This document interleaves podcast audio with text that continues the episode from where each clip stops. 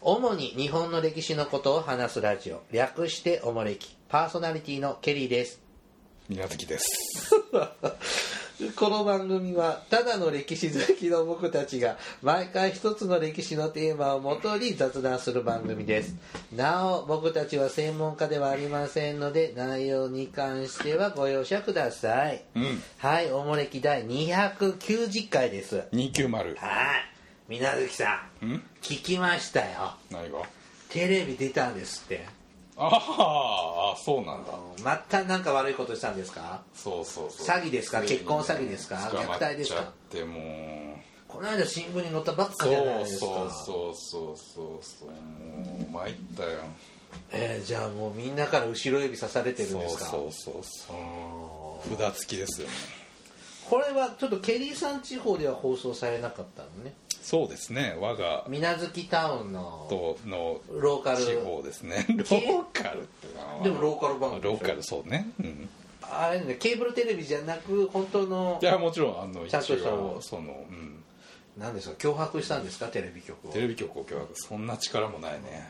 向こうから頭下げてきたそうそうそうどうしても出ろ出てくださいってからまあいいよっていう話え顔出したの顔出しですよモザイクかけたとかああそうそう声も変えてあんのそうですねとか言ってえ本名も出たの出ましたねうわあ学歴名前本生本名住所やっぱなんか悪いことしたんだやばいわもうどうしようもマスクして歩かなきゃテレビって通行人とかじゃ出たことあるよああそうですよ中継中でとか見切れたとかはあるけど、うんうんあとケーブルテレビはあるけど取材でああ答えたことあるけどどいやないなそうでしょう、うんうん主体的に喋るってねあんまりないチないですねャンスじゃないですか、うんでもえテレビ局に行ったのうんうんあー取材受けたって感じなのまあまあそうですねあうんよっぽどろくなことしてないですねそうそうおそおえじゃあ水無月タウンち地方にううん暮らしているリスナーさんそうそうはそうそう見たかもしれないいんだやそうですよちょっとし水無月をた有名人ですよもう分かるもんなのテレビの声とこのラジオの声ってマイクの質とかも違うじゃないあれね幸か不幸かねうん、ちょうど病み上がりでね肌声であああチョベリバですせっねかくの美声がねそうこの番組は水無月のダンディーボイスっぽいのが一つ売りらしいですからね、まあ、まあ幸いか幸か不幸かうんああそうですか緊張するものだから意外とねしなかったよ、うん今ってさテレビのそういう取材とかって、おなうん昔みたいな大きなテレビカメラじゃないんだそようそうそう結構ちっちゃいしコンパクトカメラみたいな、で結構ねこう盛り上げてくれはるじゃないですかスタッフとかだから変になんか公演とかの方が緊張しいひん何十人とか何百人の前でドーンと喋る方がいやそんな怖こくとてないあ本当に、いや全然その辺は意外とまあ楽ですテレビはないけどラジオには出たことあるんですよ AM ラジオに、やっぱ上手ですよね上手だしね、うんその持ってもういき実方とか際差しじゃないですか、うんうんうん差しで喋ってるようなもんなんで、うんあんまり緊張はしなかったけどね、うんえ YouTube とかに落ちてないの、いや番組を通したらダメなんじゃないのうん、ダメだけどさそういう のって誰も落とさないじゃないあどうどうかなシリーズだから結構そんな人もいるかもしれないねああそうでいやだからすかロケに出たからそのロケ時なんのですか周りがすごかったよなんかケリーさんより最近水無月さんの方が露出度高くなってませんそうなんですよねこっそり生きてきたのになんかえなんか弾けてますね、そこれがピークなんじゃないのうまあでも いいよ一回でも経験できるああそうですかえジョナ仕事先の人とかにも行ってないんでしょもうでもバレちゃったけどねああまあそれは新聞にテレビにってねちょっと調子づいてますね別に俺 いや私が何かやったわけじゃないんでそうですねうんみんなそう言うんですよ金使ったんじゃないかとかね、まあお約束ですねそうなうの、一生懸命やっただけじゃんんちゃんとサイン用意しとかないとねああそうねそうそうだ結構全然今まで口聞いたことない人なんかも結構声かけていただいたりとかねあ本当街の人とか、街まではいかないけ商店街の人とど、かまあ、その職場とかちょっとねそのああその職場で近所の人とかでも、ううんね、部署が違ったら全然うん愚痴なんか聞かないじゃん、あれみなずきくんテレビで出たねってああそういうイメージなんですかほーさあ今回はですねえっ、とこれも毎年恒例企画ですね100歳の言葉あ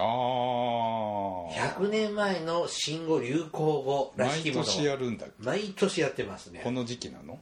大体年初めから春から春ぐらいにはやってまあすそうねなんだ、うんはいだから大体この上半期はうんセンターと100歳の言葉で、なるほどうん、あのネタ仕込みがちょっと楽うん私的に私たち的にはという企画ですシリーズはいえっ、とこれ元ネタ本がありまして20世紀に生まれた言葉、うんえっ、と現代用語の基礎知識さんがまとめた文庫本です、うん新潮社から出ておりますお新潮大文庫 OH ねうん今もあんのかなこれ見あよんじゃないかなあそうだっけあんまり新潮文庫のちょっと違う版まあまあちょ文っと庫本は一緒ですけど砕けたっぽいやつですね、はい、を参考にしてますで今年は2019年なので100年前、1919年大正8年の新語・流行語ですいくいくはいうんそうですねいきますよねじゃあね、はいじゃあいきます最初初恋の味初恋の味7月7日に発売されたカルピスは初恋の味のキャッチフレーズとともに全国に広まり現在に至るまでのロングセラーとなったうん創業者の三島海うん雲はこの頃実業家の中でも異色の存在で中国大陸での雑貨屋の経営モンゴルでモンゴかなモンゴでの牧羊魚、うん羊を飼ってたのねはいキャラメルや液体調味料の製造などさまざまな経験を通ってカルピスに至っていますうん1915年計画していた牧羊業が新国政府の干渉で潰れたため中国大陸から帰国内蒙古自治区での、えー乳酸をヒントに試行錯誤の末日本初の乳酸飲料カルピスを誕生させたうんその名前はカルシウムのカルとサンスクリット語での最上の意味を表すサルピスうんを合わせたものですって、七夕の発売日にちなんで、えー包装紙には天の川をイメージする水玉模様が描かれていますうんだからあれ水玉模様なんだなんだねうんカルピスね好き好き大好きあれカルピスウォーターが出た時衝撃じゃなかったあああれはねあの頃狂ったように飲みましたねあーこれもっと早く出せばいいのにって思ってたけどねうんカルピスソーダしかなかったよね昔カンカンはソーダっていうのはもともとあったあったあー子供の時あったありましたねでなんかあれその普通のカルピスだとなんちゅうの分子が大きいのでうん沈殿しちゃうんだってねほでカルピスウォーターはもっと分子を小さくしてへー沈殿しにくくしたようにあーそうできるようになったからできたんだうってへえなんか微妙じゃなんか違うね薄くないカル普ピスウォーター通のカルピスでカルピスウォーターの味って作れないよねうんでもあれがカルピス今カルピスじゃないんだけどねアサヒ飲料だよね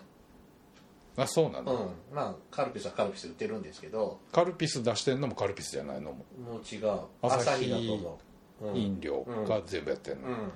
アサヒってあのアサ傘下ヒビにー入っルちのゃアったサんだヒだよね、うんまあカルピスっていう会社はないのうんだから傘下に入っちゃったみたいだよ最近えうんーえあの現役もじゃないんですーでもカルピスの名前の方でそのまんまですけど、ねまあまあもちろんねうあれモンゴルでたまたま見つけた菌なんだ乳酸菌なんだってねああなんかそんな話はちらっと聞いたうんこもとうある100年前なんだね美味いし瓶でね昔は瓶だった昔ねはねあの紙で包んであってそうバナナみたいにこう剥いてね そうこでうすね半分だけ口出してでしょ、うんうんあれ普段飲まさせてくれないよねいやそうそうそう飲んだら怒られてうんちょっとした時に一杯だけみたいなねお客さん来た時あーそうそうそうそんな時だけでしたよねそうそうそうそうでお中元とかでもらったのがああさそうそうカルピスとオレンジオのレンジとブドウ味だよ、ね、そうそうそうそうあれはなかなかねうんそうそうオレンジがすごい好きでみんなその親地元離れて一人暮らしした頃からあのいわゆるあの紙パックの瓶とかああはいはいがあっはいはいはいて買えるじゃない買えますもねうちょっと高級品だと思ってたらさカルピスの原液も買えるじゃんなんか買って飲みまくってましたよ塗っちゃうんだうん一時期こうあの湧き水にはまってた時期があってあ原液をわざわざ持ってきてそこの冷たい水で割って飲むっていうのをなんかやってましたねとね僕カルピスカルピスサワーもやめられないんですよだ酒うんだあから大人になってからお酒と一緒にカルピス飲めるなんてとかさ、ああんなのキュッて飲めるでしょあなただといい一口よ、ねえあんなのちびちび、び飲んでらんないでしょ飲めないさわけなんかうんね、カルピス飲むとさ口にさうにゅうにゅう口の中のにうにゅうにゅうでタきンみるたいなやつがねうん、あれできる人とできない人いるんあそうなの体質だってえマジであそうなんやできじゃあ私たち僕も水無月君もできるのできる人はどういう体質なのわかんないわかんないんか唾液の成分とかへえなあんそうなかのできない人もいるんですって今のやつでもできるんですかできるよあ本当にうんあでもカルピスウォーターじゃできないねあれはできない普通のもうちょっと濃いのじゃないとダメですねうん今も味もすごいもんねなんとか味ってすんげえあるもんね今いちご味とかりんご味があってでペットボトルもさあまおうとかあさーそうそう塩味とかさ濃いめとかさ濃いめ美味しいこあ濃いめってやつちょっとはいミルクっぽい感じですね、うんうんであとゼロゼロカロリーのやつとかはいねまあ、でもあのオレンジとねぶ昔はど本う当の高ね級でしたねあの瓶がいいいよやーおね中元でね、あうんの三本の詰め合わせが来てねねまだいっぱいあるんでもうここまでにしますね初恋のあ味そうかうん全然初恋の味のイメージじゃないんだけどね まあね贅沢品それは主観の問題ですけど、はいはい、続いてね法給生活うん、この年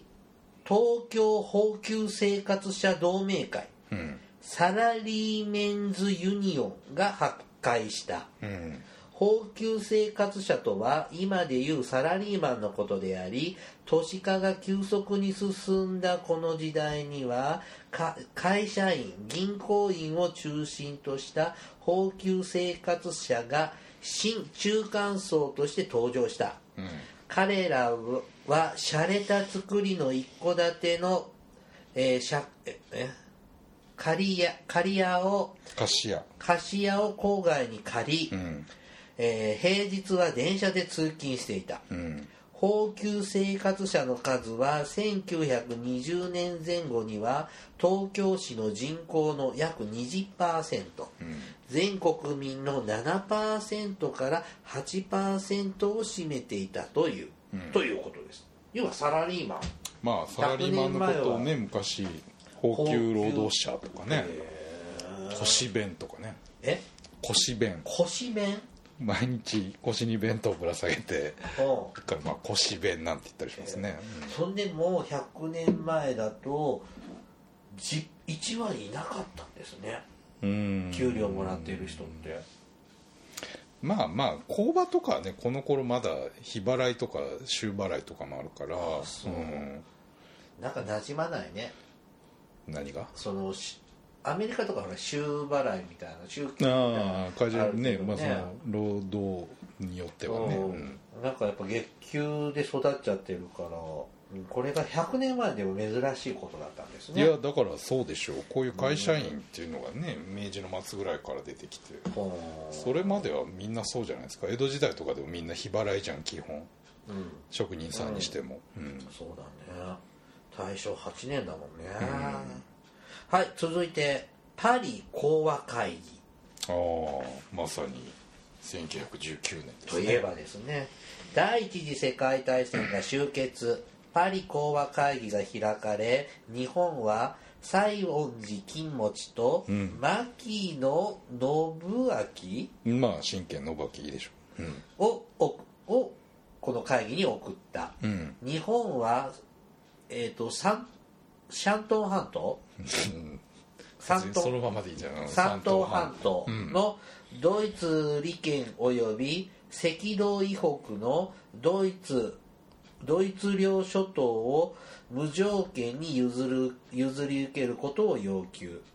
国際的協力え国際的力関係が作用して日本の要求はほぼ貫徹されたが、うん三島問題の、えー正式決着は持ち越されたうん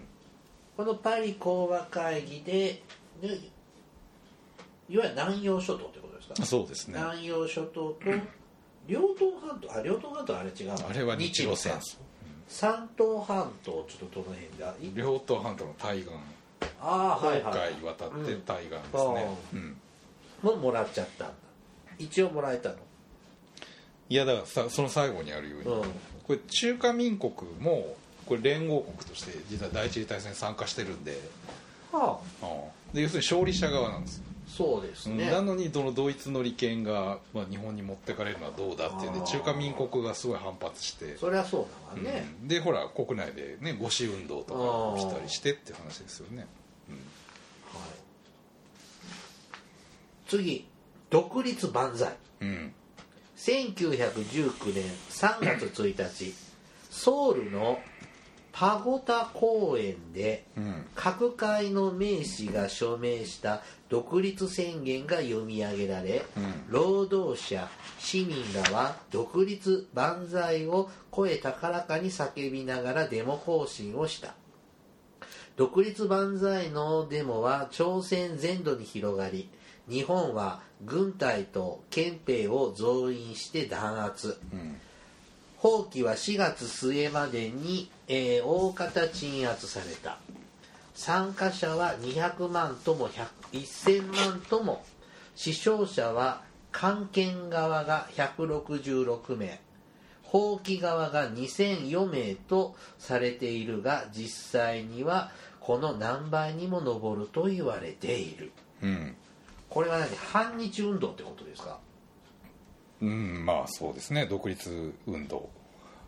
あだから朝鮮独立万歳っていうそこうとそうですかそうそう構想ってあの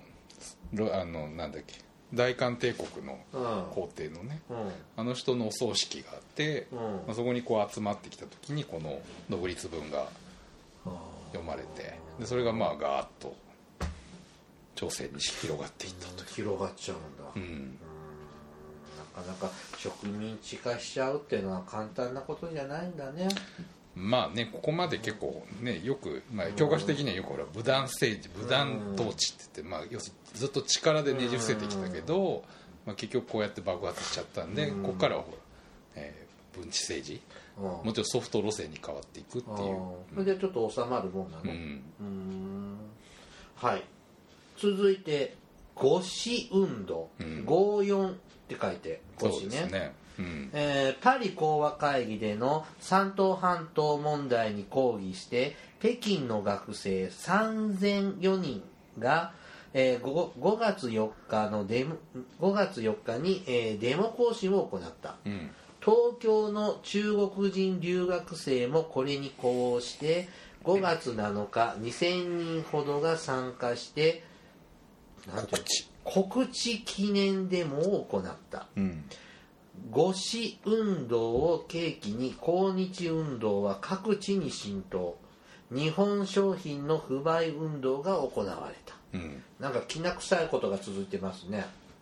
まあ、さっきの話じゃさないっきのでやすつかですね、だからあれを日本にってパリ講和会議では一応、うんで言われ結た局もまあののまあ合意に結ばされちゃったんで、まさに国にとって恥告知記念ということで中国情けねえじゃねえか自分らの国はってん感じなんだ、これなんで日本の方がに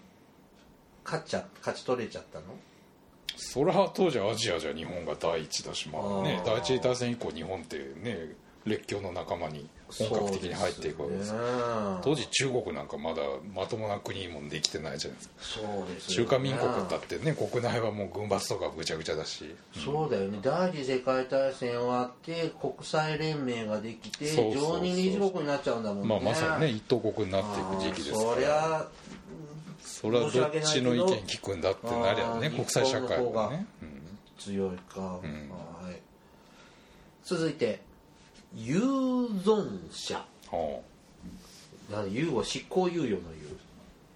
生存の存に会社の社で有存者あ右翼ですな大川襲名周明うん滝川亀太郎三つ万じゃないの万えあごめんごめんごめんごめん、三川亀太郎鬼太郎、らが右翼的な革新を目指す行動団体として結成した国家主義団体五四運動を目の当たりにして上海で国家改造案原理大網を書き終えた大綱太閤か、うん太閤を書き終えた北一揆も帰国後参加、スローガンに日本帝国の改造とアジアアジア民族解放を挙げた、うん国家改造案原理大網対抗太閤ごめんなさい太閤後の日本改造法案太閤は、うんえっ、と青年将校たちのバイブルとなるうんうんこれうんなん結局どうぐ簡単に言うとどんなこと書いてあるんですか日本北一揆とる226事件の時のね、うん青年将校の、まあ、まさにどこ顔流の人でしょ違うのか北一揆えー固め石じゃない岩だったっけなんか漫画でそれそんな感じだあったあけどなそうかな、う違うと思うけど、うん、いやだからまあ今見たようにそのねその五四運動とか見て、大アジア主義ってやつですね要するにそう日本が列強と一緒にうん植民地化やっていったら結局アジアはむちゃくちゃバラバラになってしまって、ね、欧米列強にはかなわないって話だからもっとアジアが一つにダンっていあってーまあもちろん日本を中心に盟主としてアジアが一つにまとまっていって欧米と対抗していかなきゃいけないんだそれがもうちょっと後のようになると大東は東映圏みたいな共栄圏ね共栄圏ってまあ、そのためには当然今の日本の国家体制ではダメだっていう話になっていくってことですよね、うんがバイブルになるんだ、うん、軍人さんのそのために、まあ、226事件っていうのはまさにクーデターを起こすわけですよはあじゃあこの頃から始まっていくるつながるんだねまあまあ大アジア主義とかねずっと明治以来ある流れだけど、うんはーいはい続いて改造改造はいそのまんまですね、うんえーこの年、えー、と山本実彦創立の改造者により創刊された総合雑誌米騒動以降社会運動が急成長する中で民衆解放の主張を掲げ山川仁、うん川上はじめらのマルクス主義的論文にも多くの紙面を提供して社会主義運動に寄与したラッセルやバーナード・ショーらに特別寄稿を求めたりアインシュタインを招いたりと幅広い活動を展開したうんなお雑誌では「キネマ旬報」の創刊がこの年であるちょっと最後は関係ないですが 「改造」っていう雑誌があったんですねそうですうーねんまあ今ないよねいや改造あるでしょあるうんあーあーあのちっちゃい本だよねまあまああの学術雑誌うんのうんうんやつですよねうんうんえー川上はじめはね昔もちょっと言いましたがちょっとだけ読んだことあるあそうなのうん、貧乏物語を、ああうんまあそうかそうやね、その社会政策とかでね、やっちぱょっりとお仕事柄まあまあま習あうんで、走りですわな、うんうんまあ昔の言葉で読みにくいんですが、あうー、ん、あただで読めんだっけうんそうそうそうただでなんか原言ってたよ子ねで読めるんですけどねはいはいはいはいうんはい、はーこれを始めたのが山本実彦うんさんなんだ改造まあそうですね先生の声も結構社会運動とかでよく出ますね、はい、はい、続いてですねえっ、と青バスあれ青バスバスはい3月から東京の街中を青色に塗った箱型自動車が走り出した、うん乗り合い自動車で俗称青バスうん16人乗ったら満員のこのバスは15台運転で初日には午後5時までの運転で7000人が乗り2000円の収入だったというされますなおこの年東京上野広小路の交差点に「止まれ進め」の交通信号台が設置されましたうん今年交通信号設置100周年なんだああそういうことうんか、チカチカチカチカパッパッパーですよああ何それえ信号の歌知らえなチいカチカチカチカパッパッパ知らないいろんな聞いたことない信号ってそうあなたの地域だけじゃないのうんそうかな幼稚園とかで歌うのうんポンキッキーポンキッキーああ知らんなああ受信できてなかった何を言ってんねんえーバスバスが初めて走ったのが100年前だまあまあまあこの時期ですね本格的にバスが交通機関として登場してくるのはさあの伊達店見ててへうんえって思ったのがはちょっと収録日と放送日、配信日にズレがありますけどあはあのあー何明治の終わり、明治の終わり、うん自動車ってあったんだね日本でも、車ねうんまあまあまああるかなうん、なんかおー全然イメージなかった鉄道とかさ路面電車とか、うーんまあでもうん本当町に1台とかの頃でしょまだ明治の終わりだと、まあうんお金持ちが出てくる話そうですかそうらねそうそうそう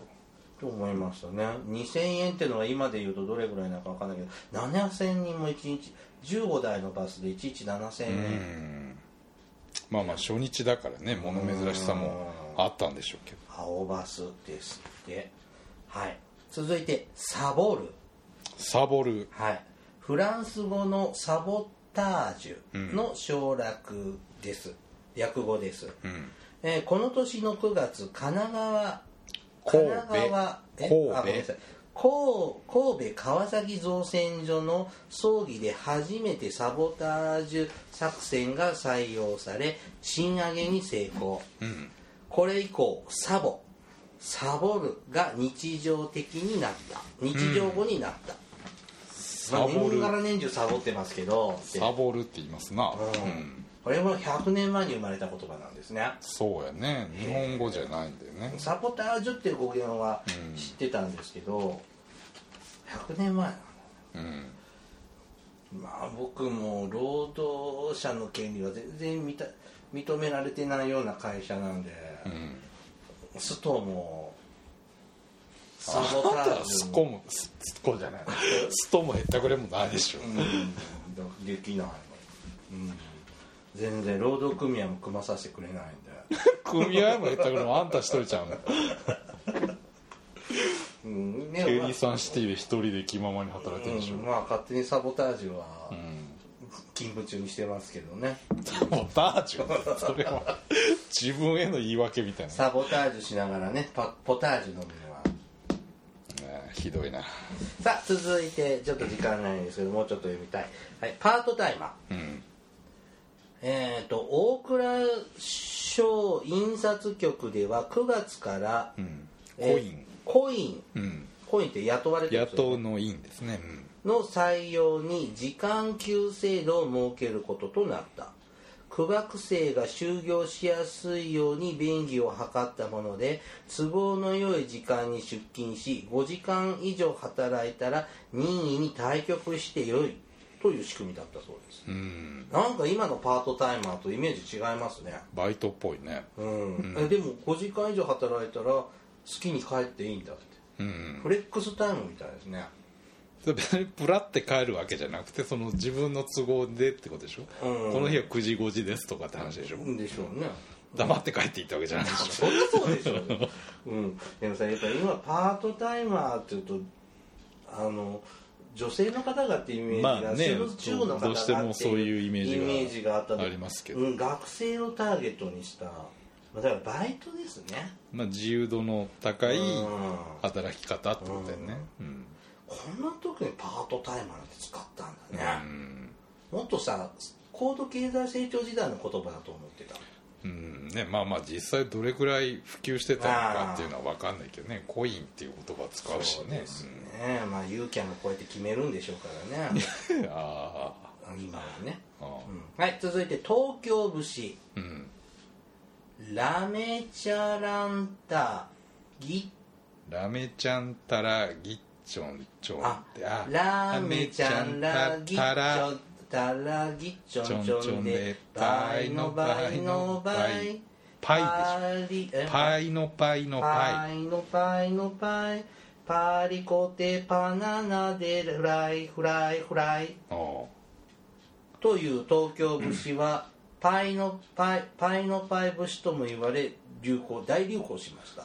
あ東京武士かそうやな温度とは違うなうん、東京節これドリフターズが歌歌ってたよねあそ「いい年あの子に倍の倍の倍うああ」加トちゃん歌ってたよねゴム飛びの時この歌で飛んだはったけどねこれうんラーメちゃんたらぎっちょんちょんでバイパイのパイのそパうイでそ飛うそうぶそうそう飛ぶの女女子がね女子僕はしてないけど、ううんん昭和の子がはこのぎっちょんちょんのバパイのパイのパイあやってたよへえ俺100年前の流行まるちゃんって言ってたけどねあの頃まるちゃんたらって言ってたけどまるちゃんたら何なのぎっちょんちょんでってラメちゃんがバルまるちゃんになあってラメちゃんってこれひあラメちゃんって人の名前なのいや知らないラーメちゃんたらぎっちょんちょんでパイのパイのパイうんパリコテバナナでフライフライフライう若干違うけどそうそうーんレコードになってたのかなあ意味わかんないですねあなんかまあそういうあれなんじうゃない、んぐちゃぐちゃなこれが東京節なんだ俺もドリフターズの歌だと思ってたはいまあうん、そこから来たんでしょうなバウハウスうん、うん、えードイツの有名な美術工芸学校の名称この年建築家ビグロピウスがワイマールの美術学校と工芸学校を合併して創設しました近代の建築工業グラフィックアート舞台装飾に大きな影響を与えます産業界の要求にも積極的に対応し美的基準と技術的基準を同時に満たすデザインを目指そうとした、そうですこれ日本で関係あるのかねバウハウスまあなんかよくねその昭和の初期とかのなんか工場とかの建物とかで聞くよね、あそうそういうへ影響を受けたみたいな話えじゃあだしょ大正時代の建築まあまあの一つの流行りでしょうな様式がこのうんなんかあ明治っぽいなとか思うけど大正っぽいなってよくわかんないでこれなんかその最後に書いてるその美的と技術的そういうこう実用性を兼ね備えた感じの、これ何、うん、日本どれがどうだって言われても僕よくわかんない日本史の授業にまでは出て出ないでしょ、ううんん、はい続いてヒトラー、ヒトラえードイツの労働者党がこの年ミュンヘンで結成され9月にヒトラーが入党しますー、うん、当時正式党員は25人、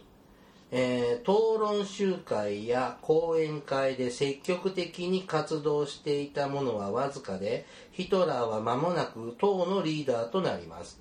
ナチズムという言葉は翌年ヒトラーが自らの党を国家社会主義ドイツ労働者党えーこれをナチ党とかナチス党と言いますが、と名付けたことに由来しますとことですねこれ流行語ではないんでしょうけども、ヒトラーがここから出てくるってことなんですねナチスの原点がこのこの年にできたとでこの20年後には世界を牛耳っちゃうみたいなうんポジションまで行っちゃうわけですよね。で第一次大戦後ですねうん要するにねさっきのあのバウハウスなんかでもワイマールって言葉が出てくるとあワイマール憲法うんとかねなんかちょっと時代第一次世界大戦の後って感じですね、うんはい最後です最後に禁酒法はアメリカで10月全国禁酒法が成立しましたあうん飲酒そのものは禁じないが製造販売輸送を禁じた同法は翌年1月の同法施行後は違法とされましたうんアルコール分0.5%以上の飲み物がアルコール飲料と定義されましたうん有名な禁酒法ですねアメリカのそうやね悪法ですね悪法これ飲ん飲むのは構わなかったんですね製造販売輸送がダメで飲むっていうのじゃあは残ってる分は飲実んでよか質った不可能でしょだからそのうちいつか尽きるわけですよねああそうか自分で所有してる分はまだ飲んでいいけど飲もんでいいわけかいつかななくなっちゃうと買えないわけですあよあ既存のものねはダメなんでね、うんあこれあもああ既存のものは OK うんまあ酔っ払ってね酒癖悪い人とかはいますからね 私たちはこう健全なうん0.5%だってアルコールダメだよねこんなの酒じゃないよね、 0.5イメージが湧かないんですけど、うん、水じゃないの水とかお茶じゃなビいールってどれぐらいなんですかビールが日本のビールは4とか4567 5か、ああそうかあその10分の1、うん、だって100分の1、あ10分の1かああビールじゃないのお酒じゃないのそうねほろ酔いみたいなそれが3%ぐらいでしょあそうなんだそれでもうそうなんだあのほろ酔い缶チューハイみたいなだからそうなんだあ0.5ってなんか事故みたいなやつじゃない、一滴入ったとか、ぬか漬けぬか漬けじゃないかし漬けみたいな奈良漬けうんでもアウトみたいな、うんですよね結局ザル法だったみたいですけどねまあ結局ね非合法になっちゃったから、うん非合法の人たちが儲かっただけだっていう話でカポネだよカポネまあまあギャングですなあのやっぱねこうお酒を飲む歴史ってもう何千年何万年ってあるからやっぱそれをなくすっていうのはちょっとやっぱり文化的には難しいと思いますけどねいやでもねこの一時の情熱でここまでいっちゃうんだよ人間っていうのどう考えたっておかしいじゃん何の得にもならへんやんって話本当にこれ今もあったらアメリカ行かないよねいや何楽しみに行くのってお酒でしょーアメリカ にそんなことはないけど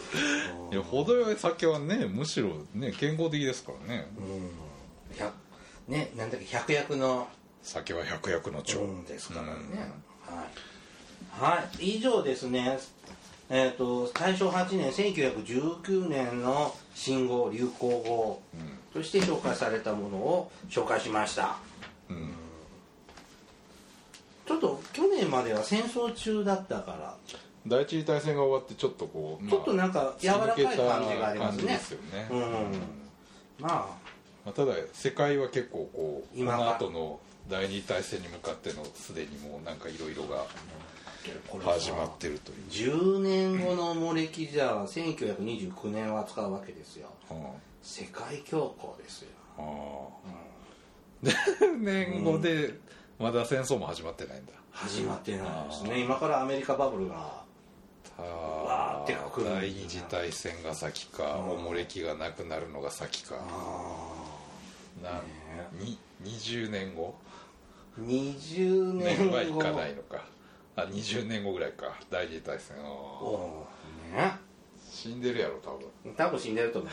ますはいじゃあねちょっとだけお便り紹介しますねはいはい木の絵根太郎さんからいただきましたいつも日曜の配信を楽しみにしていますうん277回の干支の話題で私の名前が出てきましたのでびっくりしました、うん木の絵ねが、えー一番初めということでこの名前にしましたなるほど本名じゃないんだねああそうね伊藤貸太郎とは関係ないんだよねうんうんえーっと年末年始は湖西線で大晦日は大津峡にうん公文天皇陵のお墓参りをしてきましたはい参道もここかと思うほど狭く寂しい道でした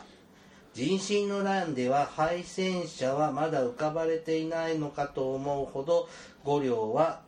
五両は鳥居がひっそりと立っていましたうん前の職場で大神え大友族前の職場で大友族と今でもいう方がいましたうん大友族ってなんなんでし何ょうね大友の大巫友の女巫女の末裔ってことあみ味方した人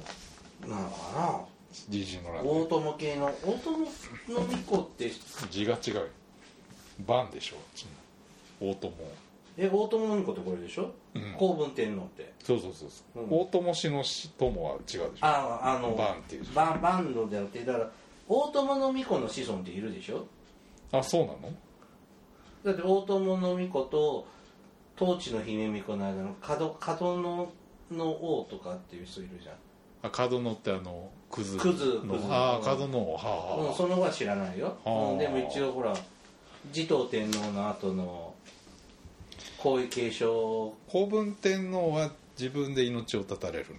自害されるんですよね首吊っちゃうんだよねあ首つらはんだ、うんへ私の白範囲ではうんうんもののべのマロになんかミラー横に付きえ添ははわれははてはうん、首を吊るみたいーな感じでなってましたが、はいえっ、ともう一丁読むかなもう一枚、はいシルキーさんからいただきましシルキたはいこんばんは寝るときに子守歌代わりに聞いているのでなかなか最後までたどり着けません勘定奉行の会興味深く聞かせていただきました江戸時代の武士って、えー相当猛烈サラリーマンなんですねびっくりですその中で途上時間が今の5時半途上時間が現代の朝5時半で、冬なら真っ暗とおっしゃっていましたが不定時法の江戸時代は多分一年中同じくらいの明るさだったと思いますといただきましたうん